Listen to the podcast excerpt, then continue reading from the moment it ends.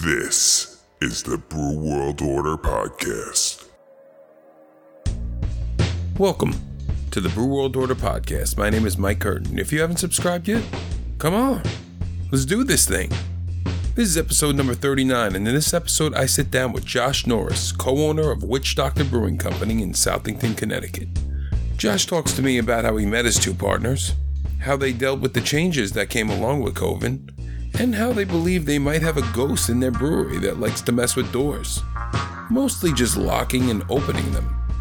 Well, looks like these guys might need to invest in a witch doctor. Or maybe this ghost just wants to open new doors for them. I sure hope so, anyway. Well, it's that time again. Time for you to sit back, crack open a beer, and enjoy the podcast. Hey guys, I'm Mike Curtin. This is the Brew World Order Podcast, and today I'm with Josh Norris of Witch Doctor Brewing Company in Southington, Connecticut. Growing up in Dayton, Ohio, Josh Norris had a passion for science. He wound up graduating from college with a degree in mechanical engineering. While attending college, he visited a local bar and tried his first craft beer. And not too long after, he visited his sister and brother in law in Virginia, and while he was there, his brother in law introduced Josh to the joy of homebrewing. It immediately sparked an interest. He wound up moving to Connecticut where he was offered a job in engineering. Soon after that, he joined the homebrewing club where he was able to work on his homebrewing skills. It didn't take long till he decided to jump into the brewery game, and he set out to make it happen. And in 2017, he opened his doors to the public as Witch Doctor Brewing Company. And Josh is here with me today. Josh, how are we doing? Doing well. How are you, Mike? I'm fantastic. So, uh, you open your brewery. Can you tell me um how Mike and Rob, Mike C and and Rob Todd became part of the brewery, or how they worked their way into the picture? Sure. So Mike came in when we were building out the brewery. He was actually living with a former member. He really just latched on and wanted to help, and he started out as, all right, I'll help bartend, and he just really quickly ingrained himself in the whole company and has been a part of the family ever since. Rob came in a little bit later. He came in shortly after we opened. The same former member uh, wound up talking to him at a bar, and they got talking about brewing. And Rob really wanted to come, get back into the brewery game. He'd been out of it for a little while for personal reasons, but he came in just whatever we could use them for in the brewery area, which at the time was still building and still figuring everything out. So it was a little interesting to have an extra brewery person back then, but it wound up working out. And Rob is so much more knowledgeable than I knew back then. And he's a great guy. He's been both of those guys, Rob and Mike, they the place would not be the same without him. So, what was that that moment for you that it kind of hit you that you knew that you wanted to open a brewery? I think it was when I started seeing the guys that owned the homebrew store that the homebrew club was based out of doing it. They owned the brewery themselves. Yes. What brewery was that? Uh, it's Firefly Hollow in Bristol. So they, Okay. I met Rich from Firefly shortly after he bought the brew and wine hobby shop in East Hartford. We just became real friendly with each other and got talking really easily, and it just kind of really brought the idea of owning your own business into an attainable idea for me. Right. Right. And then he started working on a brewery that really see the stages of it happening. And he was talking to me throughout the process, part bits and pieces about how it's going and what they're doing.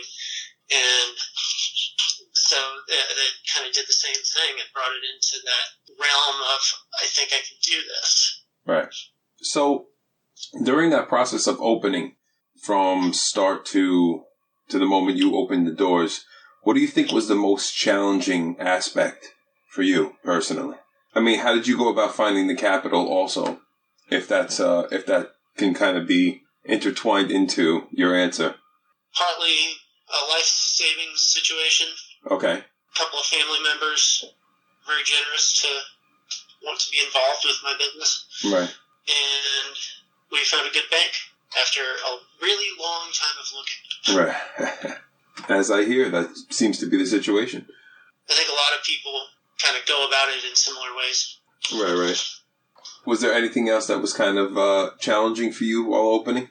Dealing with contractors and getting them to show up. Right, right. Unfortunately, we weren't able to secure a project manager for the job, and so it was kind of left on us. Right. Okay. That was extremely challenging. And then it was challenging getting permits through the state and the TTB at the federal level. Right. It always takes a lot of time and a lot of rehashing paperwork and sending in additional stuff. So speaking of, of paperwork and and whatnot, um, you were a uh, a big advocate for uh, House Bill fifty thirty six. The the small breweries can only sell nine liters. I was kind of the guy saying maybe we need to take a stronger look at this. Right. I was, I mean, the nine liters was great, but also attached to that bill was the part where they yank our liquor privileges away from us and make us go through the process of getting a whole new permit for that. That's a little bizarre. I'm going through that process right now as well. Really? Yeah, they're actually are part of that situation in that bill. Uh, you kind of have the choice between purchasing only Connecticut made liquor or installing a full kitchen to get what you want Okay.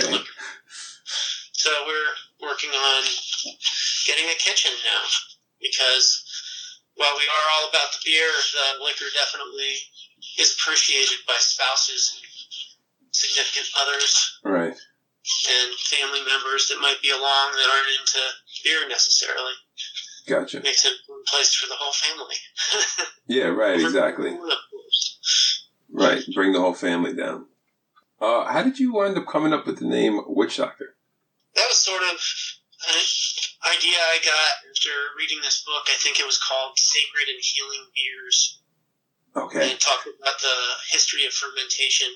There was stages in time where a lot of fermented beverages were getting a lot of like these quote unquote healing herbs, different botanicals and things like that tossed into them. Right. And then just sounded witch doctory to me. Right. Right.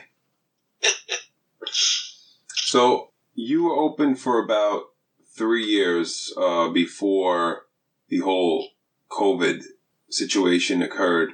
How strongly did that affect your business? it's certainly not been an easy ride through this COVID thing. We had the shutdown. That was pretty rough. We were just doing can sales out the door. We really understand how much that tap room brings to us now. Right. Exactly. Kind of puts things into perspective for you. Right. Not that we didn't before, but having it taken away. Right. Yeah. we actually had a pretty nice end of summer. It uh, the whole situation. We had to do a lot of outdoor seating. We'd never done that much outdoor seating. We added a lot of seats to our patio. It was great. People loved it. Likely be doing that again. Yeah, for sure. Kind of. Uh, And then into the fall, it took a dip when things got bad in the holiday area. People didn't go out as much, and now we're starting to see them come back a little bit. Hopefully that'll continue. Hopefully we can see a little bit of normalcy sometime in the near future. yeah. Fingers crossed. So, what's something you never thought you were going to have to deal with in the brewing industry? I didn't think I'd have to deal with as many permits as I do. Oh yeah, that's always that's always fun. I'm sure. I probably didn't think that I was going to be as involved with marketing as I am. Okay. And uh, what's your uh, strategies for marketing?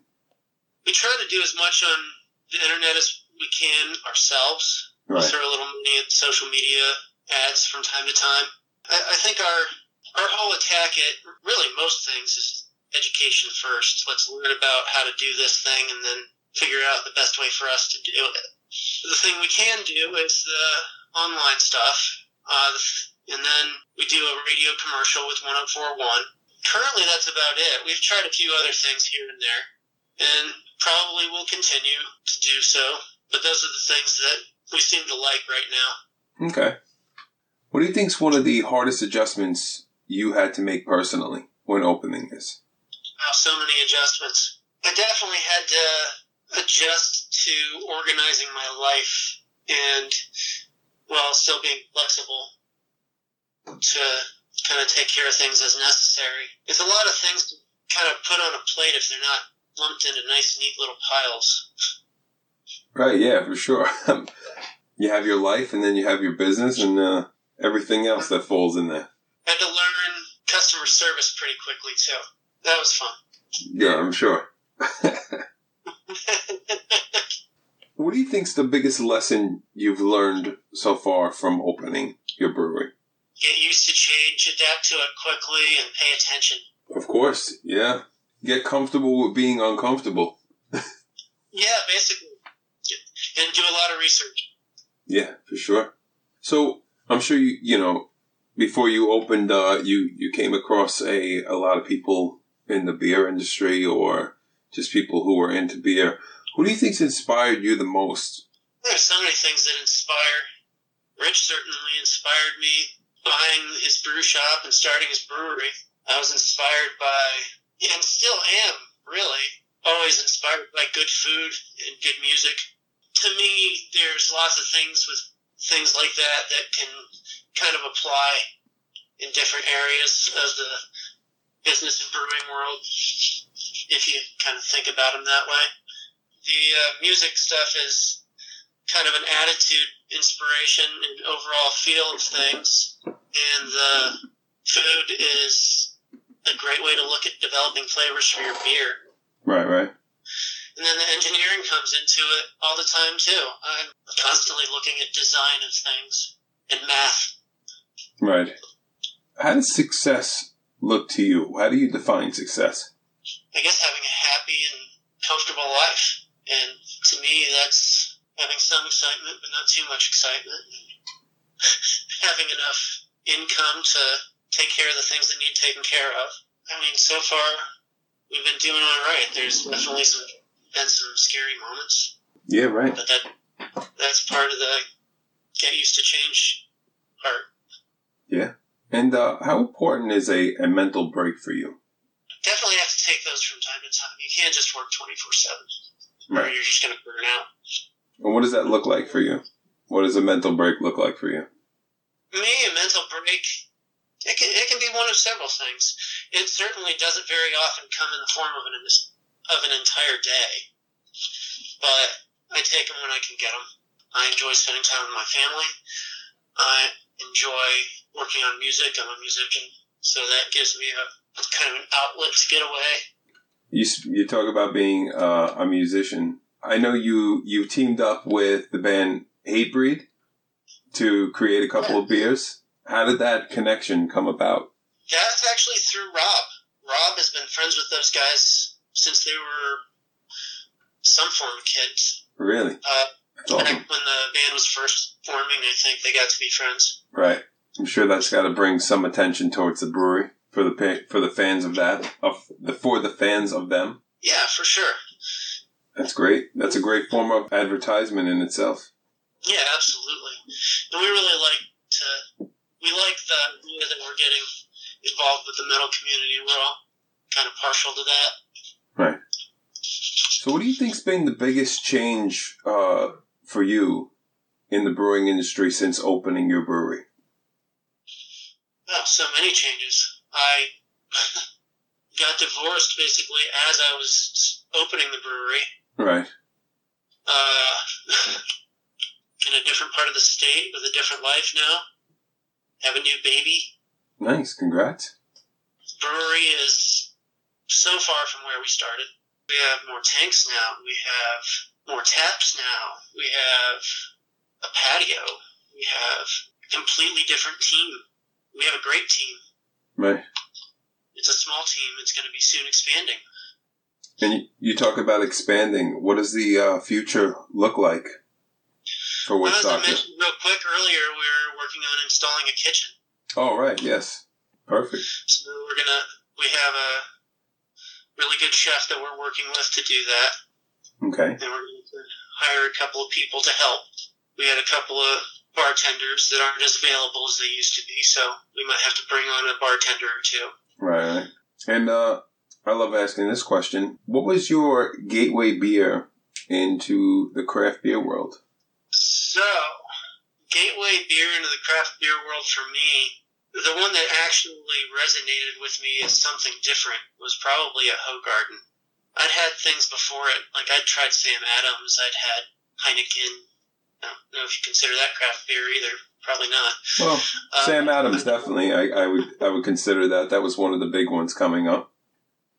I'd had Goose Island and Great Lakes. Right, Those were the only three you could get out there. right. that I didn't I didn't even realize was craft beer until years later. But the Hoegaarden definitely stood out to me as something different and kind of made me realize different things could be done with beer. Right, right. If somebody had come to you and asked you for advice on opening a brewery, as I'm sure they do, what advice would you give them? I guess depending on the stage they're at and what the question is, just overall advice is do your research, plan carefully. Your most carefully planned budget is going to go over budget still by uh, more than you think. It's going to take you longer than you think. And just better be what you really want, what your passion is. Because if it's not, it's really hard for something that you don't love. Right. It can quickly go south. Yeah, it can't. But if you love it, and it can be the best thing ever. Right, for sure. Did you uh happen to have a funny story for us? So funny stories. So many funny stories are so not public appropriate. All right. Um, I don't know where this is going. I don't know if this is a funny story, but we think we have a ghost in the brewery. okay, that's good. He's a friendly ghost. Not friendly per se, a little annoying. He likes doors. He likes doors. Okay. He likes doors. So there, there's a couple of doors that have definitely locked on their own. We've had we've had to call each other, hey, can you unlock the door? This happened a lot during build out actually. Kind of calmed down mostly after that, but every now and then. One time, Mike and I were standing in the tap room talking to each other, and we watched one of the swinging doors just kind of swing open and then swing shut By itself. by itself. Have you have you thought about bringing in a witch doctor? We're working on that. yeah, maybe, just maybe. oh my god! All right, well that sounds that sounds uh, fun. Um, if you're into that sort of thing, you know. Yeah, don't be scared though. He's he's never done anything more than that. No, I know. Um, uh, so I have a little segment called Quick Fire Five. Uh, it's five quick questions, beer related. Um, ready? All right. Yeah. One of your beers that you would recommend someone try. I am fruit. And what kind of beer is that? It's a raspberry sour ale. Raspberry sour ale. Okay. Favorite brewery other than your own? Any one that I can actually get to. Uh, let's see. I usually like Alvarium's beers. Okay. Uh, favorite style of beer? Depends on the day. I like them all. I'm All right. partial to. Uh, I am partial to New England IPAs though. New England IPAs. Okay. Barrel aged, imperial, or both? Um, both. Both. My man. and uh, you have one keg of beer to hold you over for a two week quarantine. What beer are you choosing? I think I'd have to go with the Breed Brew, the Live for This Lager. You can just keep drinking it. Live for this lager? hmm That's the name of it. That's the uh, Hatebreed beer that you created, right? With them? Yep. Awesome. I think that's it, man. That's Josh. That's all I have for you. All right. Thank you, man. I'm Mike Curtin for the Brew World Order podcast with Josh Norris of Witch Doctor Brewing Company in Southington, Connecticut. Thanks, Josh. Thanks, Mike. Hey guys, thank you so much for listening to my interview with Josh Norris, co owner of Witch Doctor Brewing Company in Southington, Connecticut.